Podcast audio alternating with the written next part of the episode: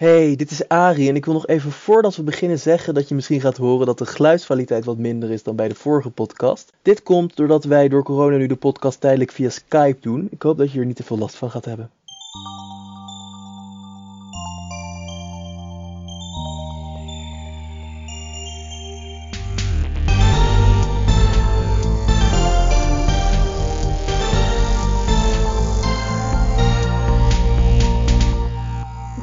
De podcast van Die Optimist. Wij bieden om de week een podium aan mensen en ideeën die meer aandacht verdienen. Ik ben Arie Dekker, redacteur bij Die Optimist en ik spreek vandaag met Desiree Driesenaar, een zogenaamde duurzaamheidsondernemer en Blue Economy expert voor de Europese Commissie. Hallo Desiree. Hallo Arie. Nou, om te beginnen, vertel eens wat over jezelf. Ja, waar zal ik beginnen? Ik woon in Limburg, dus buiten de Randstad. En daar ben ik ontzettend blij mee, want ik woon in een nationaal park de Maasduinen. En eh, ja, ik ben ook echt wel een natuurliefhebber. Daarnaast doe ik heel veel leuke dingen. Ja, nou, dus je bent een duurzaamheidsondernemer. Wat is dat nou? Ik uh, las dat nou. Ik zat daar niet tot ik meteen zat van, oh, dat is dat. Dat ken ik.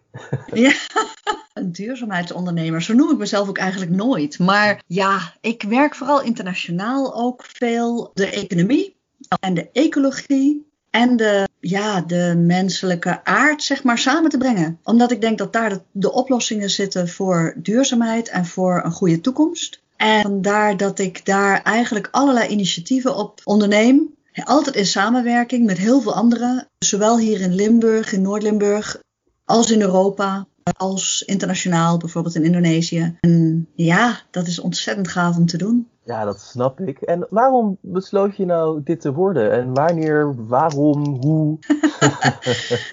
ja, het is niet zo'n standaard verhaal inderdaad. Ik, ik heb altijd gewoon banen in het bedrijfsleven gehad als commercieel manager. Zat altijd aan de commerciële kant. Ik ben echt een marketeer business to business, altijd in het harde bedrijfsleven, veel in high-tech, dus veel in technologie en business unit manager, dat soort dingen. En altijd had ik zoiets van, ja, maar wat wil ik nou echt? Want ergens vond ik het niet echt heel erg geweldig bevredigend. Dus meestal na drie, vier jaar dan dacht ik van ja, laat maar weer eens een andere baan doen. En misschien dat dat dan wel brengt. Totdat ik op een bepaald moment dacht van ja, ik ga toch zelfstandig ondernemen. Dan kan ik zelf mijn projecten bepalen en veel meer bepalen wat ik zelf wil doen. Dus in 2011 ben ik ZZP'er geworden en dacht ik laat maar eens uitproberen. En dat werd echt uitproberen, want ik wist ook helemaal niet wat ik ging doen. Maar op een ochtend werd ik wakker en toen dacht ik, ja, duurzaamheid. En ja, waarom ik dat precies dacht, weet ik ook niet. Ik wist wel dat het voor mij helemaal niet zat in de zonnepanelen en de windmolens. Want ja, dat is allemaal wel heel erg leuk, maar dat zijn ook maar weer deeloplossingen. Dus toen ben ik gaan leren. Ik ben echt een beetje een studiebol. Dus ik vond het ontzettend leuk om ja, Cradle to Cradle te leren kennen of The Natural Step. En uiteindelijk ben ik in 2013 de Summer School van Blue Economy gaan doen in Hongarije aan de Universiteit van Page. En de Blue Economy is een stroming in duurzaamheid opgericht door Günther Pauli. Hij zit ook in de Club van Rome en hij is echt wel met zijn serie. Hij heeft een stichting serie. Dat is Zero Emissions Research Initiatives. En daar is hij echt wel een hele doorbraak hebbende denker in dat geheel. En in twee weken in Hongarije en mijn hele wereldbeeld was veranderd. Dat was echt, ik kwam stuiterend terug. Ja. En ik dacht echt, ja, wat moet ik hier nou mee? Wat, wat, wat ga ik nou doen? Ik had geen idee. En toen was een maatje van mij die twee weken later werd ik gebeld en die zei van ja, ik moet een training geven over Blue Economy. En nou ben jij net in Hongarije geweest, dus kun je me niet helpen? Kunnen we dat niet samen doen? Ja. Ja, zo ben ik eigenlijk direct in diepe gedoken, heb wat getraind, heb wat gedaan en ben ondertussen zelf verder gaan studeren. Ben naar Schumacher College gegaan, heb daar wat korte cursussen gedaan en ben een maand vrijwilliger geweest daar. Schumacher College heeft ook ontzettend veel ja, doorbraakdenkers. En uiteindelijk heb ik alles een beetje samengevat. Uiteindelijk is mijn eigen motto daaruit gekomen. Ik eh, ben ook nog heel druk bezig geweest met de Ecosystem Restoration Camps van John Lou. En ook daar zitten fantastische mensen die geweldig werk doen. En mijn eigen motto is daar een beetje uit ontstaan. Laten we nou eerst ecosystemen restaureren en laten we leren als mensen hoe we binnen de planeetgrenzen kunnen blijven. Ja. En daar zit economie, daar zit ecologie, en daar zit de menselijke aard in, want we moeten het wel zelf doen, met elkaar. En ja, uh, afgelopen jaar ja, heb ik mijn eigen stem gevonden. Ik ben altijd wel een schrijver geweest en nu schrijf ik daarover in het Engels. Ja, daar gaan we het straks denk ik nog even wat meer over hebben. Want laten we het nu uh, natuurlijk hebben over. Nou, wat gaat er dan mis volgens jou? Dat is natuurlijk wel, voordat we oplossingen bieden, moeten we wel weten wat het probleem is. Ja, wat is het probleem? Het probleem van onze maatschappij en ook van onze wetenschap is dat ze elke keer meteen de diepte induiken. Het is heel goed, want daar komen heel veel oplossingen vandaan.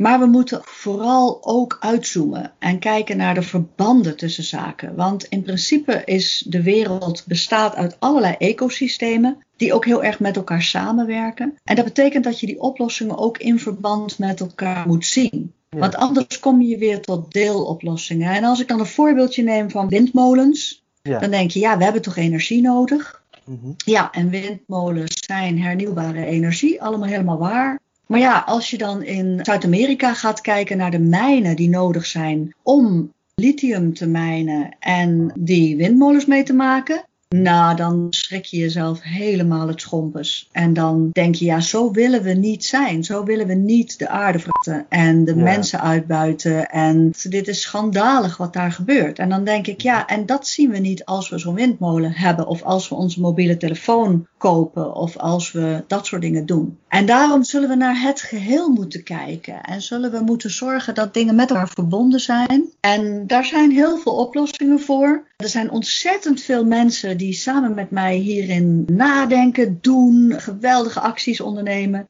Ja, en daar word ik heel erg warm van. Ja, dat snap ik. Daar zou ik ook warm van worden. Je houdt er best interessante ideeën op, nou, viel me op. Want bijvoorbeeld, je zei ook in een van je artikelen dat klimaatverandering niet eens per se ons grootste probleem is. Of in ieder geval niet eens nou, de grootste last is op de aarde. Dat klopt toch? Moeten we dat dan maar links gaan laten liggen? Of wat is daar dan het idee achter? Nee, dat zeker niet. Maar op zich vind ik het ook helemaal niet zo erg dat klimaatverandering geframed wordt. In communicatie gebeurt dat. En dat gebeurt omdat we dan ergens op kunnen focussen. En klimaatverandering is een mooie focus als je kijkt naar communicatie en dat mensen werkelijk iets moeten gaan doen. Want klimaatverandering is een probleem. Maar zodra je dan naar oplossingen gaat kijken, dan moet je al die problemen in aanmerking nemen. En op zich heeft de Stockholm Resilience Center in Zweden daar heel fantastisch onderzoek naar gedaan. En die hebben negen, ja, negen gebieden eigenlijk blootgelegd waarop de grote problemen zitten. Ik wou net en dan is een veel groter.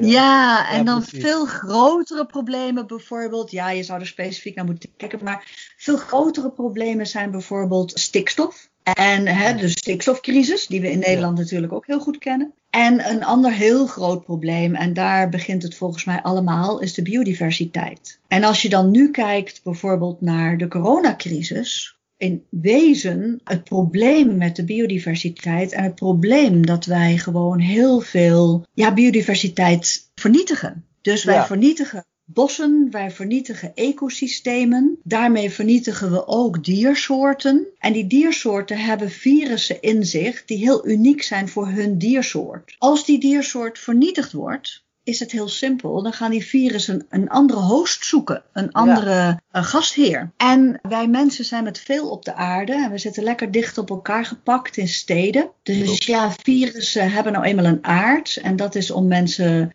ja, of om soorten te ja, invaden. Soms ben, zit ik een beetje met de woorden van het Engels en het Nederlands. Maar mag, um, dat, dat uh, mag ook zich, wel hoor. Um, ja, er ja, zijn maar heel veel woorden hiervoor ontwikkeld en bedacht. ik wil het eigenlijk helemaal niet. Maar, ja. maar op zich, virussen die, die komen gewoon een diersoort binnen. En in hun eigen unieke diersoort zorgen ze dan niet voor ziektes. Maar als ze dan die diersoort niet meer hebben, dan denken ze, nou laten we dan toch eens eventjes naar een andere diersoort overstappen. Wij zijn gewoon diersoorten voor hun. En dat zijn we natuurlijk ook gewoon. Eigenlijk dus wel. in die zin, ja, in die zin ja. zullen ze dan uh, bij ons komen en daar ziektes veroorzaken. Op zich is daar bijvoorbeeld in 2013 al een heel interessant boek over geschreven door David Quammen. Ook een TED-talk over gehouden. En dat is gewoon. Ecologen roepen al een hele tijd, maar ze zijn roepende in de woestijn. Totdat nu die coronavirus start. En iedereen denkt, ja, jeetje, en dan zien ze toch ook weer de ecologie en de economie los van elkaar. Terwijl ik daarnaast ook denk, we hebben een economie gebouwd die echt als een kaartenhuis in elkaar zakt als er maar iets gebeurt. Er zit geen veerkracht in. En dat is een ander probleem, denk ik. Ja. En dat kunnen we wel tegelijkertijd aanpakken. Ja, nou dat is natuurlijk wel makkelijker gezegd dan gedaan misschien. Klinkt het een beetje voor mij, want natuurlijk helemaal gelijk. Maar hoe dan? Want je zegt dus bijvoorbeeld inderdaad windmolens en zonnepanelen gaan het niet doen. Zijn wel belangrijk denk ik? Of denk je, zeg jij zelfs echt gewoon helemaal van, laat Ja. dat nou maar links liggen? Nou, er zijn altijd allerlei verschillende oplossingen. Maar wat ik vooral vind, eh, daarom zal ik echt niet zozeer zeggen van dit niet of eh, dat wel. Wat ik heel erg vind, is laten we nou een visie maken. Ja. Laten we starten met een visie maken. Hoe willen we dat de wereld eruit ziet? Als we die visie hebben en we zeggen dan we willen economie en ecologie samen laten werken, want dat kan en dat is een wereld die houdbaar is voor de toekomst, dan Ja. komt daar een visie uit. En vervolgens in die visie ga je dan uitzoomen en zeggen wat past er in die visie en wat past er niet in. Dat wordt al heel snel duidelijk als je uitzoomt. Vervolgens zeg je dan van ja, ga dan stimuleren wat je wel wil. En dat is bijvoorbeeld lokale, natuurgebaseerde materialen. Als je afval creëert, moet dat oplosbaar zijn in de bodem of in zoutwater of in zoetwater. Ja, eigenlijk. En, en in de bodem en in zoutwater en in zoetwater.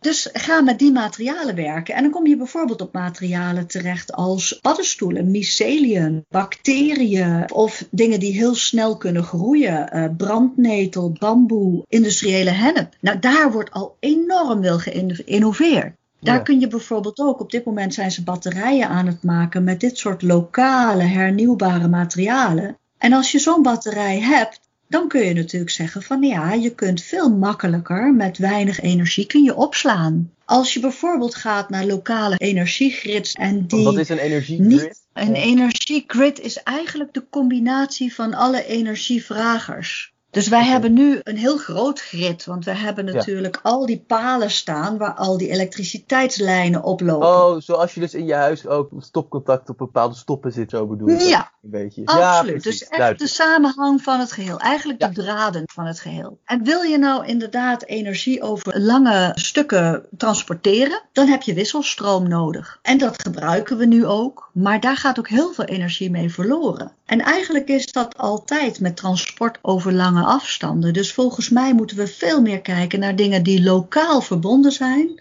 En dan die dingen weer verbinden. En dan kun je met bijvoorbeeld gelijkstroom werken. Als we Ja. weten dat zo'n 80% van alles wat we in ons huis gebruiken, is gewoon elektronisch tegenwoordig. Heb je maar heel weinig voor nodig. Ja. Waarom zou je dan 220 volt hebben? Waarom zou je niet op 12 of 24 volt werken? En Ja. veel minder energie nodig hebben. En dus veel minder zonnepanelen en veel minder windmolens. Nou, dat soort oplossingen. Dus Ja. kijk naar het geheel. Kijk naar de energievraag, dus naar de dus, energieoplossing. maar wat jij dus eigenlijk zegt, is dat wij meer stroom krijgen dan dat wij echt iets mee doen. Eh, Ja, zeker. ja, Wij, precies. wij pompen het rond. En dat doen we met Ja. energie, dat doen we met geld, dat doen we Ja. met menselijke energie. We doen dat met alles. En dat is gewoon heel zonde. Als je dat eruit haalt, kun je ook veel duurzamer leven. Ja. En dat kun je dan weer vertalen. En zoals ik zeg, je kunt natuurlijk stimuleren wat je wel wil. En dan denk ik bijvoorbeeld ook aan overheden. Die kunnen stimuleren met subsidies wat ze wel willen.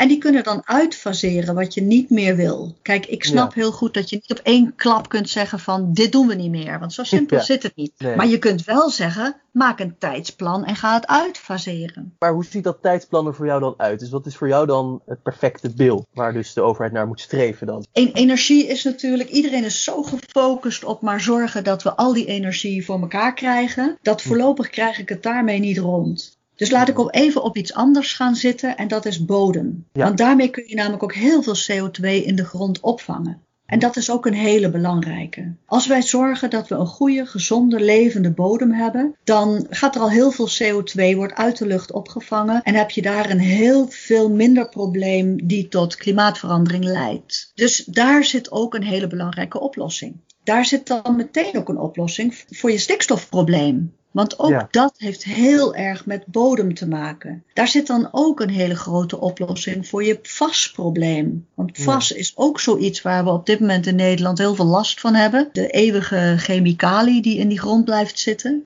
Ook daar, die levende bodem, is daar een grote oplossing voor. En als je daar nou bijvoorbeeld naar kijkt, dan zie je dat er allerlei stakeholders zijn, allerlei partijen die in die bodem iets doen. Boeren zijn daar een hele belangrijke in. En boeren zijn dus ook een hele belangrijke die een deel kunnen uitmaken van de oplossing. Als je daar uitzoomt, kun je zeggen: Oké, we hebben een visie, wij willen een gezonde, levende bodem. Dan kun je zeggen: van alle subsidies gaan naar de boeren die gezonde, levende bodem maken. Je stimuleert boeren om met hun bodem bezig te zijn. Je waardeert ze daar ook voor, want je zorgt dat ze daar ook subsidie voor hebben, zodat ze kunnen overschakelen. Dat ze niet zelf met alle schulden zitten om dat in hun eentje te doen. Maar wij als maatschappij vinden dat ook belangrijk en dragen daaraan bij. En vervolgens ga je dan uitfaseren wat je niet meer wil. En dat is dus inderdaad te veel kunstmest die continu uitspoelt, te veel chemicaliën om. om Gewoon om de, het groeiproces te forceren. ja, absoluut. Ja. ja. Want eigenlijk, maar wat jij dus eigenlijk zegt, is geen eens per se met dat uitfaseren dus. Dat dat in een heel groot beeld met dus de hele wereld, alles moet veranderen zo. Maar eigenlijk zit je eigenlijk ook al best klein. Dus bijvoorbeeld je zegt gewoon, je neemt het probleem, kijkt wat wil ik, wat wil ik niet. En je stimuleert hetgene dat je wilt. En je stimuleert niet hetgene dat je niet wilt, toch? Dat is wat je zegt. Maar waarom, Absoluut. waarom wordt dat er niet nu gedaan? Dit klinkt simpel genoeg. ja. Het punt is een beetje dat iedereen. Uh, kijk, dit kan op heel grote schaal, maar dit kan natuurlijk ook op kleine schaal in je eigen leven. En ik denk dat we daar ook mee moeten beginnen. Maar het kan in ons eigen leven, daar zeg je wel wat. Hoe dan? Want dit, ik bedoel, ik denk niet dat als ik met mijn schepje en een zak natuurlijke mest uh, de weide intrek, dat ik heel veel ga uithalen. Uh, nee, daar gaat het niet om. Het gaat er op een bepaald moment om, en daar kun je natuurlijk ook weer uitzoomen. Als jij zegt, wat wil ik in het leven zijn? En je wil een optimist zijn die bijdraagt aan het leven. Dan zijn we allemaal consument en we zijn allemaal burger. Nou, een consument kan zijn geld uitgeven waar zijn hart is. En die komt dan bij heel andersoortige producten uit dan de ja, plastic producten, de onzinnige dingen die we nu heel goedkoop uit China importeren. Of de onzinnige kleding die we super goedkoop is. En dan ga je heel anders naar je eigen uitgavenpatroon kijken. Er zit natuurlijk wel een reden achter waarom dit zo gegroeid is. Want het is wel gewoon duur, want je zegt volg je hart. Maar is het niet voor veel mensen zo dat als ze hun hart volgen, ze eigenlijk voor de goedkope shit gaan, zoals jij... Uh dat ja, ja, ja, dat klopt. En daar is het denk ik heel goed dat mensen zichzelf eens goed aankijken en ook weer dat uitzoomen gebruiken. Want zodra je inderdaad veel meer naar je basisbehoeftes kijkt en naar waar je echt blij van wordt, mm-hmm. dan heb je niet zoveel nodig. En dan kun je dus wat meer uitgeven voor dat ene ding wat je koopt. Wat dan inderdaad een, iets is waar je echt heel blij van wordt. Bijvoorbeeld een kledingstuk, wat dan ook goed geproduceerd is. En waar je echt ontzettend blij van wordt. En waar je ook langer mee kunt doen, omdat je er gewoon heel erg blij van wordt. En dan heb je veel minder kleding nodig. Dus wat je eigenlijk hebben... zegt is, het is misschien duurder, maar doordat je zo gelukkig wordt van dat ene dure ding, vervang je daarmee drie goedkope shit dingen. En eigenlijk zit daar al wat op te lossen, zeg jij, toch?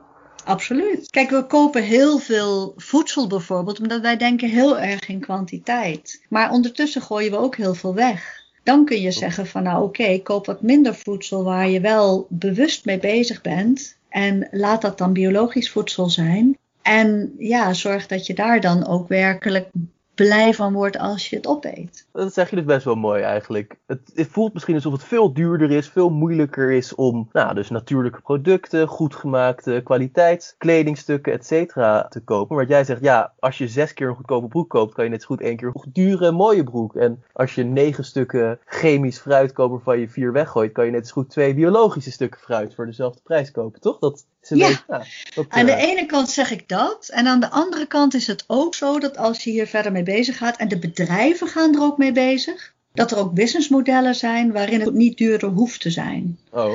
Dus als je in die bedrijven echt anders gaat denken en je het core business denken loslaten en het puur op, op schaal dingen produceren en dan shit moeten produceren omdat het dan goedkoop is, kun je ook synergie gebruiken, samenhang tussen producten die je maakt, om te zorgen dat het uiteindelijk niet duurder hoeft te zijn. Ja. En dan kun je veel betere producten produceren die ook niet duurder hoeven te zijn. En waar je dan ook nog eens een keertje andere waardes mee creëert behalve geld. En als bedrijven op die manier ernaar gaan kijken, kunnen ze ook heel anders gaan produceren. En zal het uiteindelijk, maar op dit moment is dat nog niet zo heel erg beschikbaar, laat ik zeggen. Zeker bijvoorbeeld, ik woon in Limburg. Ja, daar is dat allemaal nog niet zo. In de steden gaat het al wel iets beter hoor. Daar begint het al wat meer. Uh, in Rotterdam zit een fantastische hub, Blue City, waar heel veel gave dingen gebeuren en die het heel goed. Het oude Tropicana. Uh, het Tropicana, ja. Ja, daar ben ik groot fan van. Ik ken dat heel goed. Ze zit er ook een heel leuk restaurant in. Ja, dat zijn echt ook Blue Economy maatjes die het snappen, die ik ook internationaal regelmatig tegenkom. En waar ik echt zeg van, die snappen het ook in het hele productiestuk. Ook in Limburg, in Noord-Limburg overigens, laat ik mijn eigen regio niet te kort doen. Met heel veel dingen bezig. Daar zitten we meer op het voedselstuk en ook op het bodemstuk. Dus hier gebeurt ook heel veel door producenten en dergelijke waar we met dingen bezig zijn in combinatie.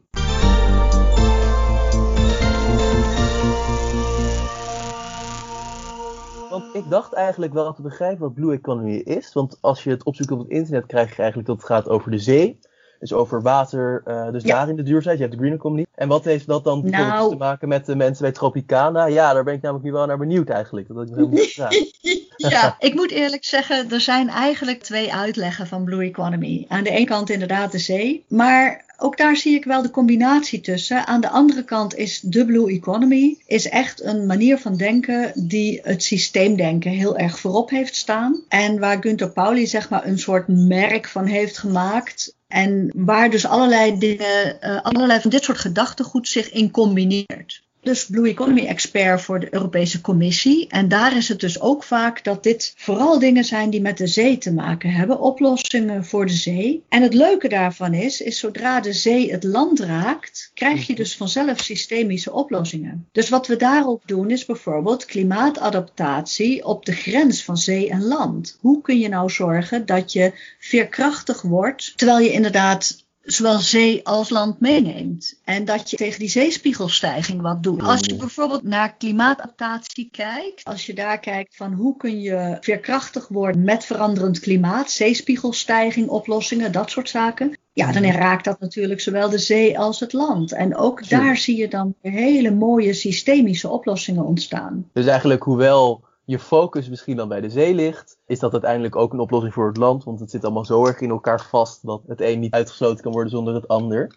Absoluut. Toch? Dat is goed, toch? Ja, ja nou, zeker. Die focus op zee vind ik ook vaak mooi, omdat mensen nu zo gefocust zijn op het land. En dat is eigenlijk maar een klein deel van onze planeet. Terwijl als je die focus naar de zee verlegt, dan zie je ook dat je naar het geheel moet kijken. Ja, dat vind ik ook wel mooi. En ook op het land geeft dat dan een heel andere invalshoek als je op die manier gaat denken. En ik hoor heel vaak het woord systeem door je tekst en vertellingen gaan. Wat, wat systeem wat? Systeem denken had ik inderdaad al iets over gelezen. Wat is dat dan? Systeem, systeem, systeem. Beetje technologisch en daarom ja, gebruik ik eigenlijk in het Engels is het systems thinking. En het is eigenlijk ook gekomen uit het feit dat allerlei verschillende onderdelen samenhangen. Dus dat is een systeem. Een ecosysteem is ook een systeem in de natuur, waarin al die verschillende diertjes en plantjes en wij zelf een rol hebben om het totaal te laten functioneren. Dus dat is een systeem. Als onderdelen gaan samenwerken, is het een systeem. Ik gebruik in het Engels vaak systemic thinking. En dat is dus systemisch denken. En het systemische in de Nederlandse taal wordt vaak een beetje zweverig, wordt dat gezien. Ja. Omdat daar een beetje het idee in zit van, ja, er is iets, iets ongrijpbaars, iets onzichtbaars wat ons verbindt. En dat zit er ook in. En dat is ook zeer zeker. Je ziet op dit moment bijvoorbeeld best wel veel oplossingen komen vanuit de kwantumfysica. Die dus dat ongrijpbare van wat verbindt ons dan eigenlijk wat we niet kunnen zien. Ja. Die dat erin meeneemt en daar ook oplossingen vanuit haalt. Nou, dat vind ik prachtig mooie dingen. En ik denk dat daar bijvoorbeeld ook echt oplossingen voor komen. Hele praktische, beide benen op de grond oplossingen. Die ons verder gaan helpen voor, voor een goede toekomst. Maar kwantumfysica komt er nu opeens bij. Wat uh, bedoel je daar dan mee? Dus dat systemische denken is dus dat eigenlijk alles met elkaar verbonden is. Dus bijvoorbeeld, zoals je ook al zei, als je de zee hield, heel je ook automatisch het land. Want dat staat gewoon in een connectie met elkaar. Maar wat kwantumfysica, hoe gaan die daar oplossingen voor bieden? Wat, wat, is dat? Eh, ja, op zich ben ik natuurlijk ook best wel vaak met de wetenschap bezig. En in de natuurkunde heb je natuurlijk de natuurkunde van materie, van hetgeen wat we kunnen vatten. Maar je hebt ook de natuurkunde van de ruimte tussen de atoompjes. En een tafel die je gewoon kunt vastpakken, bestaat uit allemaal deeltjes, allemaal atoompjes. En daar zit ook ruimte tussen. En eigenlijk is die ruimte veel groter dan de deeltjes zelf. En tot nu toe hebben wij ons altijd ook in onze wetenschap gericht op deeltjes en op materie en Ja. op het materialisme. Dat is dan dus ook wat onze wereld drijft. Maar als we ons nou eens gaan focussen op die ruimte, op die, hetgeen wat daartussen zit en waar ook Ja. heel veel informatie in zit, die de deeltjes bij elkaar houdt en die zorgt dat de deeltjes op een bepaalde manier praten. Ja, En op een bepaalde manier elkaar beïnvloeden. En daar zitten dus hele interessante onderzoeksgebieden ook in de wetenschap. Die volgens mij echt oplossingen van de toekomst gaan brengen. En niet eens zo, zo lang van nu hoor. Misschien is dat een beetje onzichtbaar voor mensen die daar nooit mee te maken hebben. Ja. Maar in de wetenschap en ook door het combineren van verschillende continenten. Bijvoorbeeld Ja. in Azië snappen ze dat al veel langer veel beter. In bepaalde stromingen die dan ook naar Nederland komen. Dingen als de Ayurveda in de medische wetenschap. Of traditionele Chinese geneeskunst. Of dat soort zaken. Die Mhm. combineren dat soort dingen al heel sterk. En doordat je nu zo'n overlap krijgt van Oost en West. En iedereen is elkaar aan het besmetten met mooie ideeën. Ja. Daar ben ik dan een groot voorstander van. Laten we elkaar besmetten, maar dan met de mooie ideeën. Want dan kunnen die mooie ideeën en de goede dingen in de wereld kunnen echt heel Ja. erg gaan vliegen. Ja. En daar kunnen we een mooie toekomst mee bouwen. Want nog heel even hoor. Ik nog steeds- Ja. Je zegt dus die kleine deeltjes, ruimte daartussen. Maar hoe verhoudt zich dat tot ons klimaat? Want ik zou nou niet denken als ik denk aan atomen. Zou ik denken, oh ja, daar zit de oplossing voor klimaatverandering. Yes, we did it. Oh ja, zoals ik zeg, op zich zijn ze bijvoorbeeld bezig met batterijen. En Ja. die wordt dan heel erg gemaakt vanuit de nanotechnologie. Ja, Dus dat zijn hele kleine deeltjes. ja, Dan zit je nog wel steeds in de materie. Ja. Maar degene die de batterij ontwikkelt, is daar ook wel heel erg met kwantumfysica bezig hoor. Maar dat is dan wat minder tastbaar in het geheel. Ja. Hier in Nederland hebben we een bedrijf in Maastricht zitten, wat inderdaad eh, water zuivert en vitaliseert met kwantumfysica. Ze hebben laatst proeven gedaan op Schiphol en daar kunnen ze gewoon de grond reinigen van die vastdeeltjes met Oh, kwantumfysica. Dat, dat, ja, dat soort dingen worden dan mogelijk. Je kunt water daarmee deeltjes zuiveren dus. Ja. met de ruimte. Met Tussen de informatie in de ruimte. Hoe doen ze dat dan bijvoorbeeld bij die grondstoffen? Dat ze die deeltjes eruit halen? Zij vitaliseren water. Water hoort normaal gesproken stromend te zijn. Wij slaan het de hele tijd op en maken het stil. Daarmee komt die ruimte ook stil te staan en Ja. gaat het water dood. Dus wat je gaat doen is zowel reinigen, eh, zuiveren als vitaliseren. Ja. Het gaat heel praktisch met bijvoorbeeld draaikolken. En het Mhm. gaat ook met die eh, ruimte tussen de deeltjes beïnvloeden. Dat heeft bijvoorbeeld heel veel consequenties in de tuinbouw. Daar doen we in de tuinbouw, om bijvoorbeeld die grond weer levend te maken, doen we allerlei dingen mee. En dan kun je dus water gebruiken om grond weer in balans te krijgen. Mhm. En wat er dan bijvoorbeeld gebeurt, is alle chemicaliën verdwijnen uit, uit die grond. En alle biologische zaken worden versterkt. En dan zal elke tuinder tegen je zeggen, ja maar de aaltjes dan. Want die aaltjes die doen heel veel kwaad aan mijn planten. En die zijn hartstikke biologisch. Dus eh, als die dan worden versterkt, ja oeh, dat wil ik allemaal niet. Nee. Maar wat er gebeurt is dat je zoveel goede bacteriën en goede onderdelen in die grond krijgt. Omdat je heel veel leven in die grond krijgt. ja. Dat de slechte dingen ja, uitgebalanceerd worden. Ja. En dat de goede dingen naar boven komen. En daar zie je gewoon hele goede praktische resultaten bij. Een andere, een kweker, een grote boomkweker hier in Limburg, die heeft het mij ooit zo uitgelegd. Hij zegt: neem een voetbalstadion. En als je daar 100 hooligans in zet, dan heb je een enorm probleem. En als je een vol voetbalstadion hebt met 50.000 toeschouwers. en je hebt 100 hooligans en je hebt ze een beetje verspreid. dan zijn ze echt geen probleem hoor. Dan is het allemaal echt geen punt. Dan kun je Nou. zelfs wel duizend hooligans aan. Ik bedoel, Ja, dan is het allemaal niet zo'n punt. Dan, ach joh, als je. Ja. Dus dat is eigenlijk wat er dan gebeurt als ik het een beetje kan uitleggen. En wat ik las op je LinkedIn, is dus dat je eigenlijk een beetje een ronselaar bent voor de Europese Unie op het gebied van Blue Economy, toch? Jij bent dus hun expert Nee. in projecten, Nee. dat hou je in de gaten. Oh. Nee. oh. Op zich eh, ben ik dit jaar sowieso pas begonnen bij de Europese Unie. Dus Ja. die relatie moet zich verder nog ontwikkelen. Ja. Ze hebben mij gevraagd om expert te worden. Ik ben niet zozeer adviseur op dit moment. Ik ben Ja. echt de expert die ze inschakelen als zij subsidieverzoeken hebben om die eh, te helpen beoordelen. Dus wij zijn met een hele groep van beoordelaars. Ja. eh, die vanuit hun eigen expertise kijken naar welke subsidies eh, zouden nou echt onze problemen oplossen. Dus welke projecten zouden echt onze problemen oplossen. Dus dat is op dit moment mijn rol. En Mhm. ik zie wel dat er steeds meer samenwerking onder de Europese Unie. Ik begin wat collega's te leren kennen. We zijn, eh, ja, er zijn wat contacten met Brussel. dus dat soort dingen moeten zich ontwikkelen. En dat is gewoon een kwestie van tijd. En dan kunnen we zien ja, wat er verder ontstaat. Ja, Maar op dit moment is daar gewoon puur een rol van ik ben een expert. Ik heb dit eh, jaar ook afgelopen maand voor het eerst die rol vervuld. Dat ik ook Mhm. werkelijk een aantal projecten, ja, dat we daarmee aan de slag zijn gegaan. Dus ja, en van daaruit ontwikkelt het zich. Ja. Ja, precies. Ja, nou, maar dat, zoiets dacht ik ook al dus. Want eh, ja, heb jij nog dan veelbelovende projecten op je radar staan als je zo een beetje aan het voorfront zit? Ja, absoluut. Absoluut. Er gebeurt heel erg veel op het gebied. En ik moet zeggen, soms niet eens zozeer in de westerse wereld. En dat is misschien wel het trieste. Want het is wel zo, er gebeurt best wel veel hier. Er wordt best wel veel uitgevonden. Maar heel veel dingen dragen niet echt bij dat de visie waar het uiteindelijk heen zou moeten, namelijk binnen die planeetgrenzen blijven. Dus Ja. wij blijven toch heel vaak technologie ontwikkelen, puur om de technologie. En dat is gewoon heel erg jammer. Ja. In Nederland is Blue City wel waar je het echt het beste kunt vinden. Ook het beste uitgedragen wordt naar de buitenwereld over wat Ja. het nou specifiek is. Circulaire verhaal, maar ook hè, de circulaire economie. Het zorgen dat een afvalstof ook ja, een grondstof is voor een nieuw product.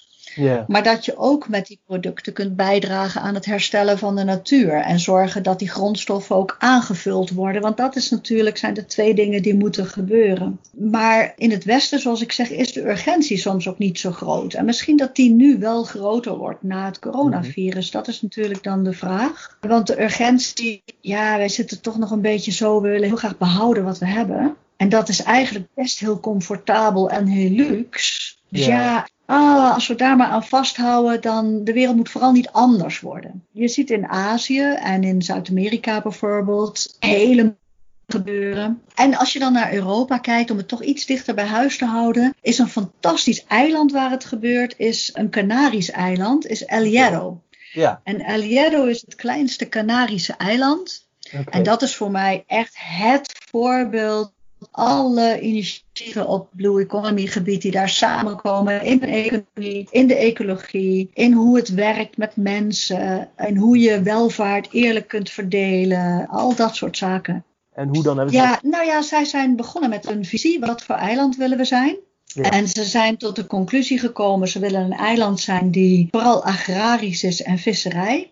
Ja. En ze hebben gezegd, wat hebben we daarvoor nodig? Energie en water. Water op zo'n eiland is natuurlijk best een probleem. Het is een vulkanisch eiland met zo'n 500 vulkanen. En ja, energie is natuurlijk ook een ding. Dus wat, Ja. zij zijn begonnen zelfvoorzienend te worden op energie. Ze hebben vijf windmolens geplaatst. En zij hebben twee waterbassins. En zij kunnen Ja. overschakelen van wind op water. En elke technoloog zal zeggen, zodra je overschakelt heb je een blackout. Nou, dat hebben ze ook technologisch opgelost. En ze hebben vervolgens ook gezorgd dat de energiemaatschappij samenwerkt met de mensen, de inwoners van het eiland. Hm. En de inwoners zijn dus ook eigenaar van het energiebedrijf. Oh, dus ja. dat betekent dat zij meteen een inkomstenstroom hebben Ja. die gigantisch is. Zij hebben een budget van 29 miljoen voor het eiland per jaar. Mhm. En zij houden per jaar nu, zij dat voor elkaar hebben, 23,5 miljoen houden zij op het eiland. Ja, nou, en dat, is gaat wel, eh, niet naar het Midden-Oosten, maar dat komt bij de mensen terecht. En Ja. daar kun je dan op doorbouwen, want daar bouw je je economie mee. Vervolgens hebben ze die energie Een heel mooi voorbeeld van, eh, ja, van ja, systematisch absoluut. eh. Vervolgens Ja. hebben ze die, de, de energie hebben ze ook ingezet om oud water te ontzilten. Dus dan Ja. drinkwater. Nou ja, ze hebben natuurlijk als eiland genoeg zoutwater, dus dat is ook niet het probleem. En vervolgens hebben ze de landbouw helemaal in acht jaar tijd hebben ze die helemaal regeneratief, helemaal biologisch gemaakt. Ze vissen alleen nog maar met lijnen en ze hebben daarnaast een heel deel van de zee rondom het eiland hebben ze een plek gemaakt waar vissen echt heel oud kunnen worden. Daarop miljoenen, miljarden eitjes leggen en daarmee de zee regenereren. Ja. Ja, weet je, dat soort oplossingen Ja, allemaal. Ja, ja, ja. En jij, wat jij dus eigenlijk zegt is dat we dit op zoveel mogelijk levels moeten doen. Dus persoonlijk, Ja. in Nederland, in de wereld, in de landdelen. Dat, eh, En begin denk dan ook lokaal. Ja, Ja, nee, begin dan ook lokaal. En iedereen Ja. heeft ook een rol. En dat is ook het Mhm. leuke. Kijk Ja, niet precies. alleen naar de overheid. Nee, Kijk niet alleen naar ook doen. mij. Ja. Maar iedereen kan zijn rol pakken. Ja, wat wil ik in Ontwerp mijn leven en hoe kom ik daar? Inderdaad. En ik had nog een laatste vraagje. Ik las toevallig vandaag dat jij een boek bent aan het schrijven. Kan je daar een klein sluiertje over oplichten? Ja. ja, ik zei al, ik ben altijd een schrijver geweest en het is altijd een beetje aan de rand van mijn bestaan geweest. Maar nu Ja. is het helemaal, ik ben helemaal losgegaan. Want ik Hm. schrijf sinds afgelopen jaar op Medium. Dat is een internationaal platform, Engelstalige schrijvers. Heeft miljoenen lezers, is ook Mhm. erg leuk. En daar schrijf ik eigenlijk korte stukken, korte verhalen. Over, over dit geheel, over eigenlijk continu economie, ecologie en de menselijkheid van onze Ja. wereld. En toen gingen die verhalen eigenlijk een beetje verbinding maken. Och, ze waren systemisch. Er begon een mooie raad te ontstaan. En toen dacht ik van ja, dan moet er misschien ook maar een boek komen. Dus ik heb nu een aanzet gemaakt door de verhalen inderdaad eens te gaan groeperen. Ja. En ik ben nu bezig om de rode lijn daarin te vinden en daar ook een boek van te kunnen maken. Dus als eh, mensen eigenlijk hier meer over willen lezen in de toekomst, want nu is het dus nog niet uit, dan kunnen ze bij jouw boek terecht. Dus dat moeten ze in de gaten houden. En in die zin kunnen ze sowieso terecht, want de verhalen zijn er natuurlijk al. Dus voor de korte Ja. stukken, die worden ook heel vaak hergeplaatst. Ik werk heel erg open source. Dus in die zin Ja. mag iedereen overnemen wat ik eh, gebruik. En daar ook doorborduren, want daar geloof ik ook in. Als we allemaal doorborduren op wat een ander voor moois creëert, dan Ja. wordt het geheel heel mooi. Nou, dat is nog mooier dan natuurlijk. En inderdaad, ze kunnen ook al je artikelen op Medium lezen. Dus voor meer informatie als het ware. Nou, super. Ja. Heel erg bedankt. Zeker. Ik vond het hartstikke interessant. Nou, sterkte met het schrijven van je boek dan. Dankjewel, Arie.